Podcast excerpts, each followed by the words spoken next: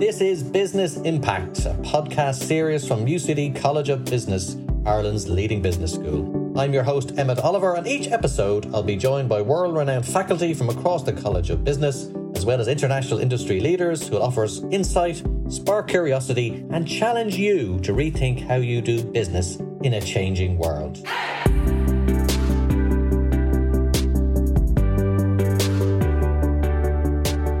It is indeed that time of the year when thousands of us will jet off on holidays, and we feel, at least after COVID, that is our entitlement. Some other people would disagree with that and say, because of the environmental damage that the aviation sector can and does do, that we need to take a long, hard look at the amount of flying we do, where we do it to, and the kind of aircraft we're on board when we do that flying.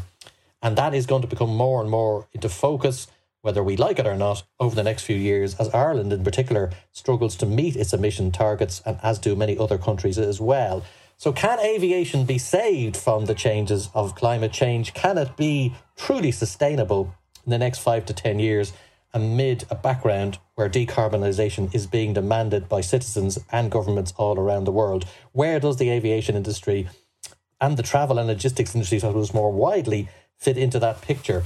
And today's guest on Business Impact knows quite a lot about this area. He's academic director of the MSc in Aviation Finance here at the UCD Business School, and he is Associate Professor of Banking and Finance. And his name is Tom Conlon. You're very welcome to the podcast, Tom. Morning, Emmett. I have to do a holiday, a special at this time of the year, and we'll all be getting on planes, some of us on boats, but mainly on planes. And even those who aren't on a plane or a boat will be getting into a car. So we're all producing carbon in some form or other. So there's a huge focus on all of these industries, but particularly aviation, because it is so visual. People feel very strongly, and does interconnect so many disparate parts of the world that, in its own right, is as important and moves a lot of our goods as well. Of course, not just people. Can you give me a bit of an idea of the big picture at the moment? Where is aviation at? Uh, where does it fit into the emissions picture? and what kind of things are going on to try and ameliorate the position? The big picture in terms of aviation, the number that we need to remember is one gigaton aviation produces about one gigaton of, of emissions. And if you go back to the, the recent Bill Gates book on decarbonization, he keeps mentioning this number of 50 gigatons. So, in those terms, aviation accounts for about 2% of overall emissions. Now, that doesn't sound particularly substantial, but if you start to think about the fact that only about 5 to 10% of the world's population flies in any given year, um, this becomes much more of an issue. So, this 5 to 10% of the population are accounting for about 2% of emissions just coming from, from aviation. Um, developed countries tend to account for a much bigger proportion of total CO2. Um, if we look at Europe, for example, um, of the total CO2 that's emitted uh, across Europe, aviation accounts for about 4%. Um, the issue, in many ways, is that developing countries are uh, catching up, catching up very rapidly, and they're expected to continue to catch up as time moves on. Um, IATA, uh, which is the, the trade body for airlines, have forecast that there's going to be more than a, a doubling of passenger numbers by 2050, and that much of this doubling will come from developing countries.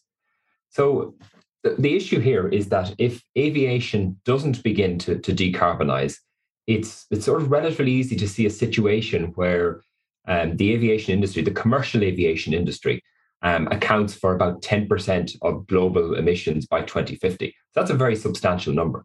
Yes, and, and I suppose the, the obvious thing where we're so used to the revolution in e vehicles in terms of cars, and there's been a lot done getting diesel vehicles off the road. So a lot of people think, well, why can't we just translate that form of progress into the skies and get um, the ordinary kerosene fuel that has been powering jet fuel or jet planes for many decades out of the system and replace it with better and more environmentally friendly biofuels. That sort of would seem the way to go.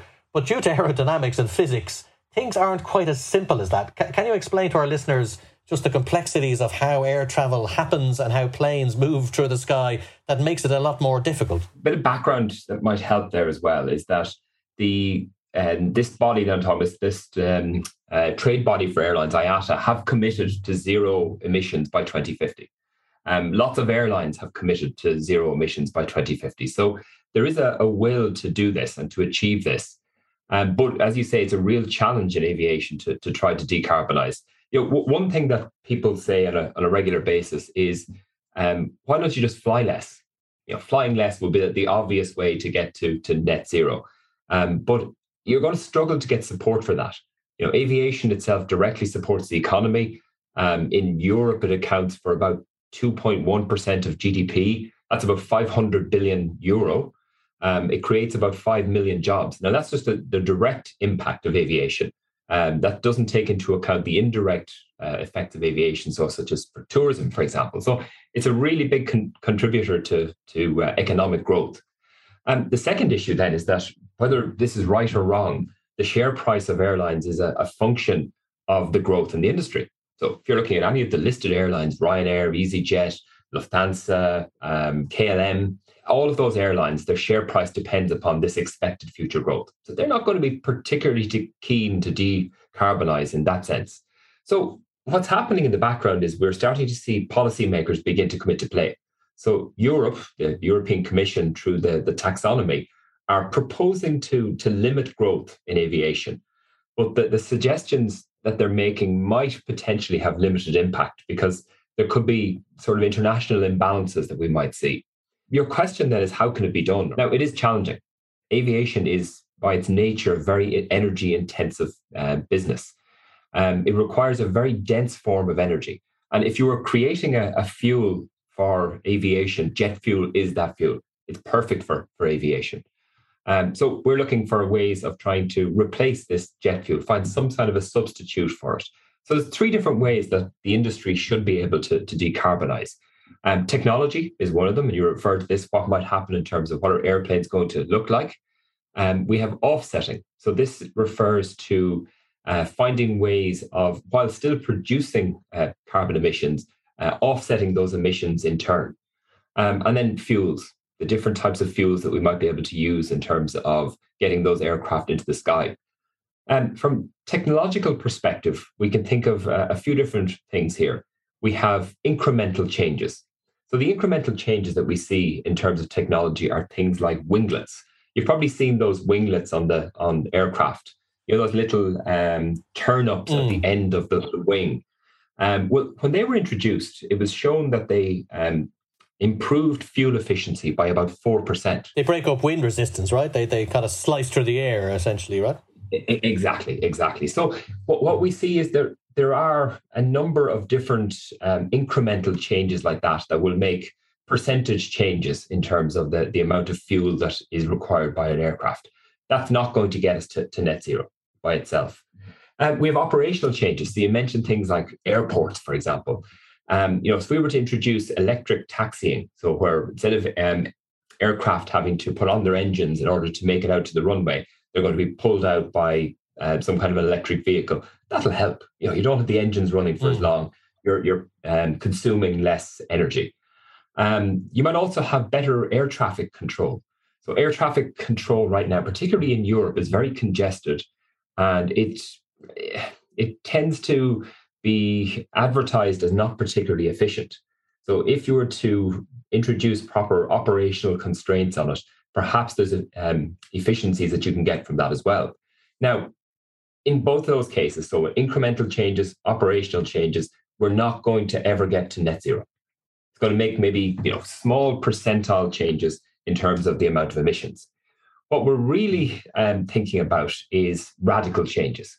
And the radical changes that have been proposed are twofold. The first of those is hydrogen. So, hydrogen powered aircraft have been proposed by Airbus. Um, Airbus are saying that they will have a, a commercial jet in the sky by 2035. There'll be passengers flying on this by 2035. In fact, um, Airbus seem to be putting all of their money behind hydrogen. That seems to be their uh, approach to decarbonisation. What's interesting is that Boeing aren't buying into this. Boeing are, in fact, saying that uh, th- this won't be the future of aviation. So we're seeing this sort of a, a clash between the two giants and what, and what, what are Boeing? What's their strategy then in, in, in contrast? Boeing are, are talking about sustainable aviation fuels as being the, the predominant driver. So I'm going to talk a little bit more about that in a moment and, and how that works. Um, with, with hydrogen itself, the problem with hydrogen is the, the volume of hydrogen to be carried. So in order to replicate what we currently get in terms of a, a, an aircraft fueled by jet fuel, um, if you're to do it with hydrogen, you're going to have to have a much larger aircraft. So you're, you're talking about a much bulkier, potentially heavier aircraft in order to carry this um, extra volume. And with less uh, passengers, presumably, and baggage. Potentially with less, with less passengers as well. Um, so what they're trying to do is find ways of compressing the hydrogen, you know, compressing it as much as possible so that it's not going to increase the, the bulk. The other option then is electric. So everyone sees, you know, we're talking about electrifying cars, motorcycles, trucks, perhaps. Um, with electric, in terms of aviation, the, the issue is weight rather than volume. Um, batteries are extremely heavy. So these batteries that you're going to have to carry through uh, taking off, through landing, through the time that you're you're cruising in the sky, they don't reduce in in uh, weight. Um, if you think about jet fuel, jet fuel gets exhausted as the aircraft gets closer and closer to its end. But the, the weight of these batteries won't be exhausted, it'll still be there, and you're going to have to carry that all the way through. So, again, another problem in terms of electric. It looks unlikely right now that electric is going to really be part of the, the puzzle. And, and the reason for that is that the technology just isn't there uh, to allow us to get the um, amount of the dense amount of energy that we require in order for aircraft to be able to take off. What we are seeing is these smaller aircraft being discussed. Um, so these might be aircraft that can carry maybe four to eight people. Um, and by 2050, it's unlikely that we're going to see commercial aircraft that can take 100, maybe 150 people, which we're, we're used to now, that are flying using electricity. So the next thing that's available to us is offsetting. Um, offsetting effectively refers to paying others to reduce emissions uh, in your stead, or alternatively finding ways to, to store carbon. And, and we're most familiar with the with the tree planting, right? A, a, lot of people a lot of people do personal offsetting and, and go and plant a tree or get someone to plant a tree for them. So exactly, exactly, and, and that's that's one way of doing it, but it's not the it's not the only way of doing it. You know, another example might be funding uh, a wind farm in India. Um, where an airline goes and, and provides cash to uh, this wind farm that wouldn't happen if they didn't get this cash. And it results in a, a, reduction in the emissions in India that wouldn't happen otherwise. And that's really important the fact that it wouldn't happen otherwise. That's the only way you're actually offsetting the emissions that are being created by aviation. Uh, the difficulty with, with offsetting is that it, it really suffers from credibility issues. Um, so let's take an example EasyJet, so well known European airline. Um, EasyJet came out in 2019 and said they're going to start to offset all of their emissions. So they're offsetting these emissions at a price of three pounds per ton. Sounds great. Sounds like the, the way the way to do it. Why, why not just do this with all emissions? Um, but carbon emissions, if you if you look at the, the traded price of carbon emissions, so it is an, uh, an asset that trades, um, and it trades at 60 euro per ton. So what's the difference? What's going on here? Why are, are EasyJet able to offset at three pounds, where while the European trading system is saying that the actual price is 60 euro per ton? So it does bring some level of, of scrutiny to the, the quality of the offsetting that's happening. Um, a lot of these offsets are accredited as well, but this, this accreditation industry for offsetting is quite nascent and we don't know again about the quality of that. You mentioned fuel sources alternatives. You've obviously mentioned hydrogen as an alternative. What about other possible biofuel type sources? And there are a range of them there. Is there any positive potential positive news in the, in using those as, as alternatives to kerosene? In my view, um, sustainable aviation fuels, which includes biofuel as, as part of it, are really the, the key to decarbonisation. That's how we're going to get to, to net zero. Um, the current generations of SAF, sustainable aviation fuel, uh, that helps to reduce roughly between 60 and 80% of emissions. And what's really important is that these are drop in fuels. It means that the, the aircraft can just take, as it's currently equipped, can take these um, sustainable aviation fuels. We don't have to change anything in terms of technology. We also don't have to change any of the infrastructure in the airports to be able to take it. If we're moving to hydrogen, an awful lot of different factors. Well, that's good. Yeah, sure. But the, the problem right now is that um, SAF can currently provide only um, probably less than 1% of current demand.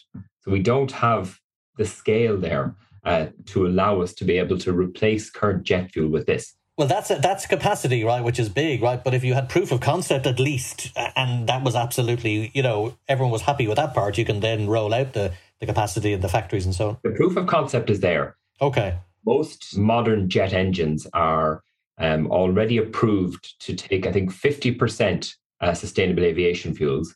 And they're, they're trying to push that up as time goes on. So the technology works and we know it works, but it doesn't reduce all emissions. It only reduces roughly 60 to 80% of emissions. So we're not going to again get to net zero using this. The way around it is um, a future technology. Future technology um, includes things like power to liquid. So this would effectively involve, it's quite clever, it would involve taking um, carbon from the atmosphere. So carbon capture to take this, this carbon out of the atmosphere and then convert this to a liquid fuel using renewable energy. Um, the, the, technology is really coming on, um, but it again isn't available at scale just yet. Does that remove all carbon, or that that, that is a, a zero carbon solution? Okay, if if it worked, because you're effectively you're taking this carbon out of the atmosphere, and then when it goes up into the sky and it uh, emits again, it's putting the same carbon back into the atmosphere. And in terms of carrying this stuff, I mean, what does what does a plane look like that would have this attached to it in the tanks? Are we are we back to these small planes or no? No, an aircraft that's using this. This is um, a drop-in fuel again. So saying they should like for like essentially. We don't have to change the the technologies in order for this to, to happen. The, the challenge, though, I think, with something like like power to liquid is that we're going to be competing with other demands for renewable energy. Like we, we hear in Ireland at the moment how uh, challenged we are in terms of electricity can you imagine you were to put um, aircraft additionally onto this as another draw on our electricity uh, supplies? Um, so competing with other renewable technologies like renewable cars, for example. Again, that's a, it's another issue, something that hasn't been overcome. But in, in spite of all these challenges, in my view anyway, um, SAF is the most effective way to decarbonize aviation uh, without necessarily, as I say, requiring a, a huge phase change in terms of, of aviation. Um, but the reality is, it's going to require all parties to contribute. We need the airlines involved. We need the lessors involved. We need the um, manufacturers involved, the engine manufacturers, the aircraft manufacturers, and we need the oil and gas companies to, to start to get involved in it. So, just, just to be absolutely precise on this, are you saying that in about, and I'm just picking this number out of the air for the sake of for the sake of the argument, is in 20 years' time, say, or 25 years' time, we could have a fleet of aircraft flying through the air using this power to liquid um, technology, they wouldn't be, they, they would essentially be carbon zero or net zero, and they would be able to fly roughly carrying the same kind of capacity and the, the same sector lengths or journey lengths as we currently have from like you're are you saying conceptually that can be done? We'll leave the economics for a moment. Yeah conceptually it can be done. Okay. We're not there yet and we have a long way to go but if you look at IATA's uh, path to net zero they're suggesting that about 80% of the decarbonisation by 2050 will come from the use of sustainable aviation fuels. Yeah, I mean, I presume we could fill out the rest with the offsetting or the other technology. Like you'll have all of these things going at once, right? That, that's the hope. That's the hope. But to get to there, to get from less than 1% to 80% over that uh, 28 year period is an immense challenge. It is indeed. I mean, let, let's leave the fuels aside and the offsetting and the technology improvements, etc talk about it from a passenger point of view. Uh, first of all, when we live in Ireland, yes, there are you can get boats off this island. There's probably not enough to get us all off at the time we want, but it can be done. Um, maybe Boris Johnson will get his famous tunnel that's going to go between Northern Ireland and Scotland. But leaving those aside, we're going to still need to get off this island using um, aviation in some form. So I suppose the question is, what what kind of, from a passenger point of view, what does the future of aviation look like? It sounds like putting everything that you've said today on this podcast together. It sounds like we're talking smaller planes. It sounds like we're talking different type of airport experience. And it sounds like, and I hate to say this for people who like to travel a lot, it sounds like we're going to be talking about much more expensive ticket prices. Is that what you would envisage in terms of the passenger experience when you put all these different things you're talking about together? Yeah, I, I don't see huge changes, um, huge phase changes in terms of the, the technology, the aircraft. You know, the, the, the current generation of aircraft, the uh, the neo aircraft, are going to be around for another 20, 25 years. Uh, they've only just come out in the last three, four years. So they're, they're going to be there. Going to be, there's going to be no change really in that. And in terms of airports, very hard to say that maybe the, hopefully there'll be some optimization, um, but I don't know if it's going to affect decarbonisation directly. Uh, but pricing is, is the key one. In order for this to happen, somebody is going to have to pay for it. And the problem with sustainable aviation fuels right now is that they cost multiples of the price of um, traditional aviation fuels. So you, you could be talking two to three times the cost of, of traditional aviation fuels. That's going to impact upon the, the revenues of the airlines airlines won't want that to happen, so they're going to have to increase ticket prices in order to be able to pay for this. And this is obviously an airline issue specifically we're talking about, but does it hand an advantage to rival transport forms like trains, like boats, helicopters, bicycles, whatever you want to talk about? Does does it hand hand a bit of an advantage to kind of sectors that have been kind of the poor relation to aviation for a long time? Does it sort of equal that feel up a bit? Do you think? It, it definitely does, um, and it definitely creates. Um, I think more of a, a, demand for other other forms of transport. And I suppose trains is the one to, to point out. Um, the, the French French government, um, as part of their bailout of Air France KLM, um, one of the criteria that they put in there was that flights that were less than I can't remember if it was one to two hours um, would be replaced by high speed um, uh, trains. So they're, they're saying, look, why do we have these aircraft up there emitting um, when they're accounting for you know, probably uh, only a small proportion of emissions, but we, we have an obvious way of getting rid of, rid of these emissions. Now, in saying that, the vast majority of emissions come from medium to long uh, haul flights. So you're looking at 70 to 80% of emissions are coming from these, these longer haul flights.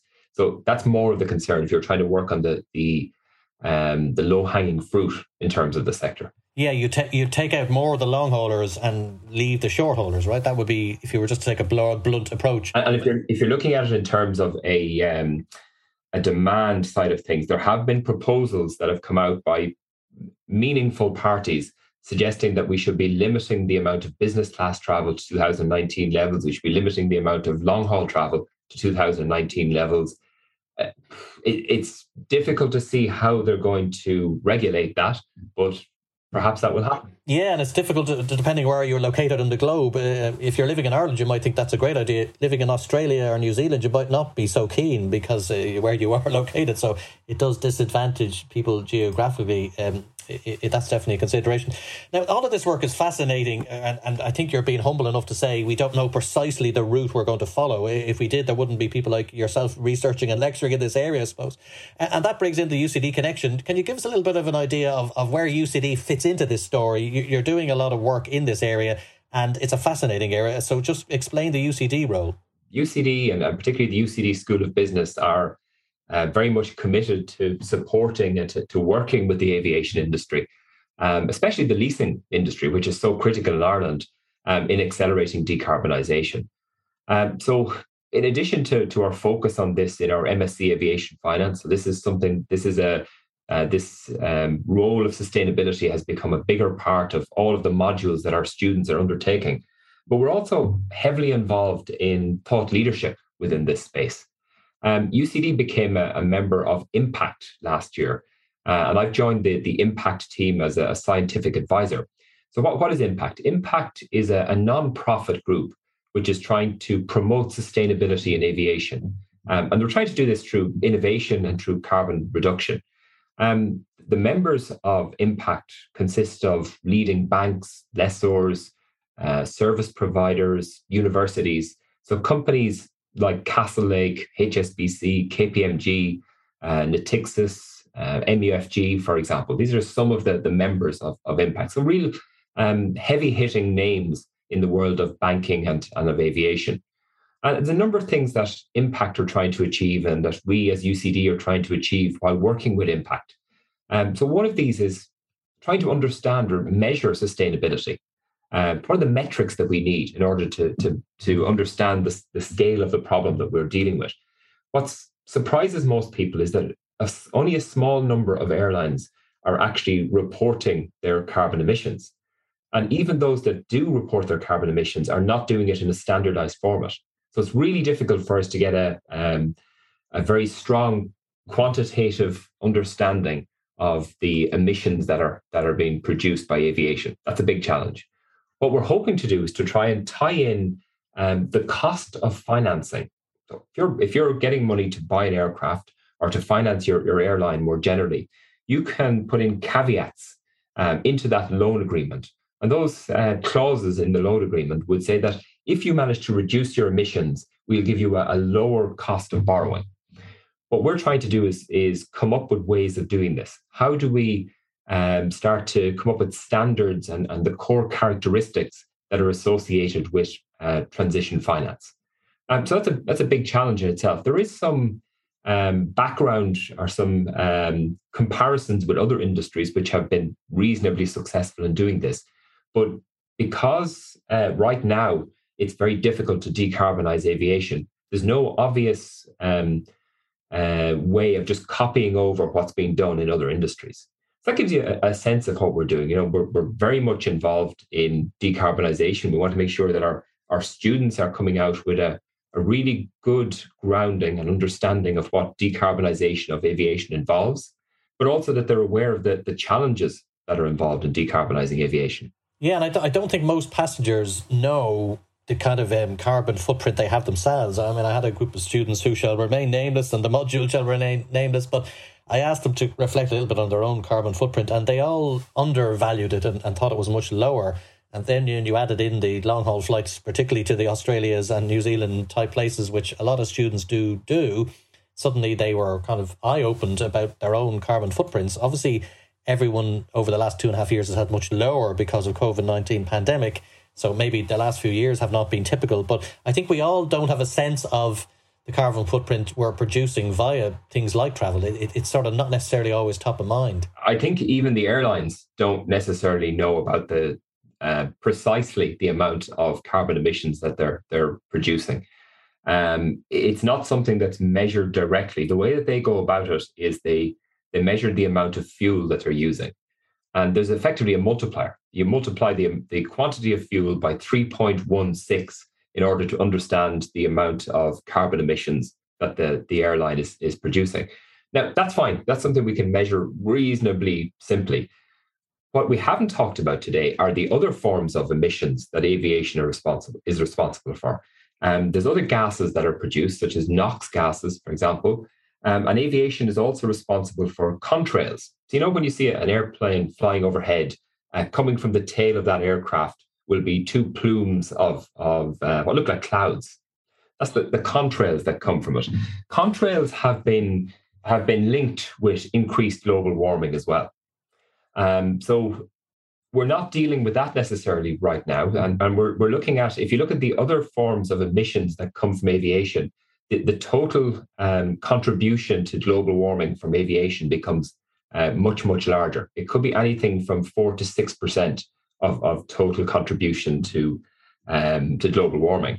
And thinking about the fact again that it's only 5 to 10% of people who are actually flying uh, annually this is a, a, really significant and important number. And, and you also have um, obviously military aviation, which is a huge sector. There are thousands upon thousands upon thousands of fighter jets in the sky that are presu- presumably on jet fuel as well. Absolutely. You know, there's, there's lots of sectors that we're, we're probably not even in uh, taking into account here. So military, um, private jets, you know, we we we we, we hear that this is a, a very much a growing uh, space over the last number of years um, people who have the means have to an extent stopped flying on public aircraft or um, uh, commercial aircraft and they want to use private jets.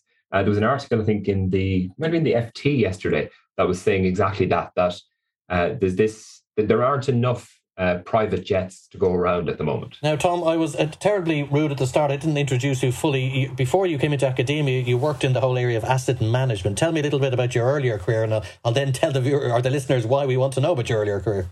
sure, sure. Um, yeah, before I, I joined UCD, I worked in um, quantitative finance. So, quantitative finance refers to building essentially mathematical models to try and understand what's happening in financial markets. And the way that you apply that is you try to come up with estimated valuations for assets. So take a stock. You can look at, a, at the price of a stock by looking at lots of different characteristics of that stock. And then you can get these characteristics to tell you is the stock overvalued or undervalued at the moment? So the, the last role that I held was as a portfolio manager um, of a, a hedge fund. It was a market neutral hedge fund where we were trying to identify good stocks, stocks that you should buy, And we were trying to identify stocks that were poor stocks. They're ones that you should sell or short sell. And by, by doing that, you're effectively earning the, uh, the difference between these long and short stocks. Um, and this, this was reasonably successful. You know, in 2008, when the market was down uh, about, about 35%, uh, we were up about 3% on the year. So our models worked. Models um, were able to identify good versus bad stocks. Yeah, and, and one of the companies you worked for was IIU, I believe, which is associated with Dermot Desmond, so quite a well-known company in the Dublin IFSC area. Absolutely, yeah. Um, you know, I suppose they're they're in many ways uh, attributed as being the the founding partners in the IFSC. So IFSC House being the the kind of leading light of the IFSC, and um, the the concept of the International Financial Services Centre has been attributed to, to Dermot Desmond, who's the uh, the founder of of uh, IIU. Yeah, one of the reasons I, I mentioned quantitative finance because your your role is very interesting because you obviously have that background and you've a strong mastery over over those kind of figures and regressions and statistical analysis. But what you also have had to do, I'm sure, in this aviation role you have now, is get into the engineering, you know, get into how planes operate. And as you've been very eloquently discussing, how the different fuel sources, how efficient they are or not efficient, etc. So I'd say you've had to bolt on a whole separate set of skills that you, you had onto your earlier skill set. To, to, to, an extent. Um, I, I actually came from a, a physics undergraduate. Okay, That's, that helps. it, it definitely does help. But, you know, I think the, the engineering side of, of aviation it, it definitely is a, a world of its own. And to uh, to really get an understanding of it, you, you need to have that background. What, what's interesting is within our MSc in aviation finance, every year we get um, a small proportion, maybe four or five students who have come from that background. So they want to move into finance, but they've come from um, an aeronautical engineering background and uh, they want to make that move into the, the business world rather than the, the hard engineering world. Now, the final question I'm going to ask you about is more technical, so it is a challenge for you to try and uh, condense this one down. But I know you've been doing some very interesting research on how we talked about fuel, but how airlines hedge their fuel. What they essentially do is they buy ahead and they hope to second guess the market and get their fuel sources at a, at a cheaper price than the prevailing market or spot rate that's out there. Can you give us a little bit of idea? And as I said, it's, it's a it's a complex technical area, but can you give us some idea of your current research, uh, what it's about on fuel hedging? Absolutely. So I'm doing some work with um, a PhD student, uh, Min Chao, where we're, we're looking at this idea of, of hedging aviation exposures in terms of jet fuel.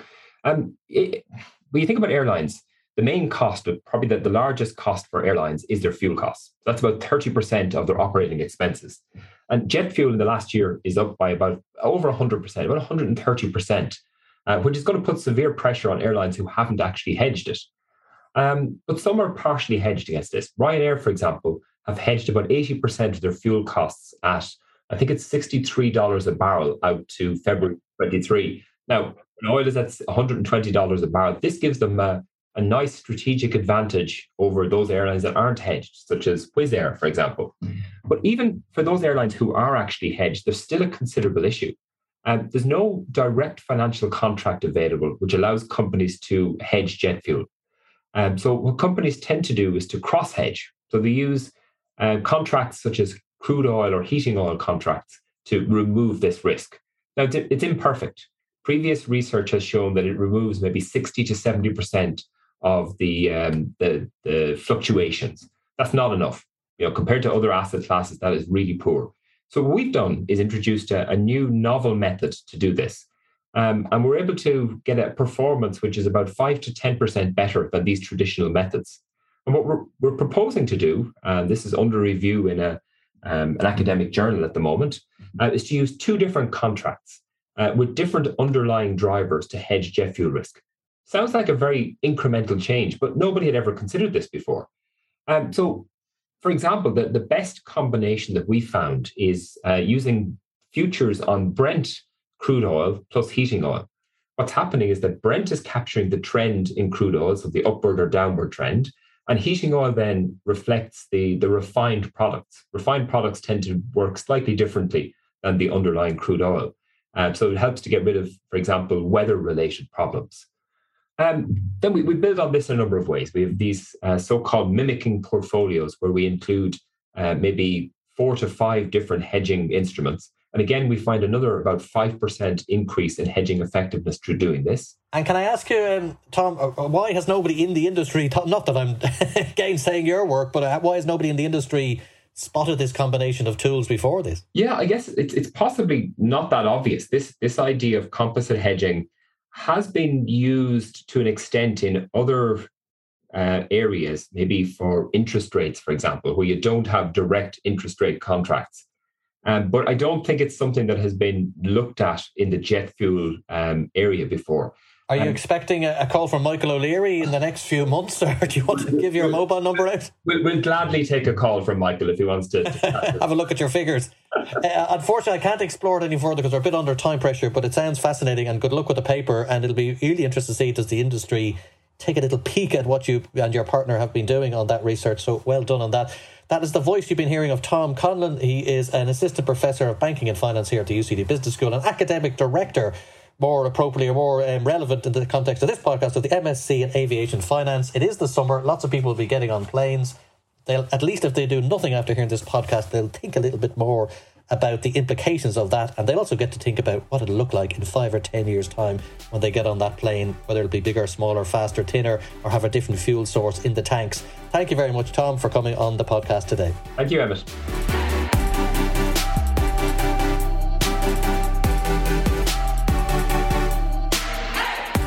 Now, if you enjoyed this week's episode of the UCD Business Impact Podcast, please subscribe to episodes on Apple Podcast or Spotify.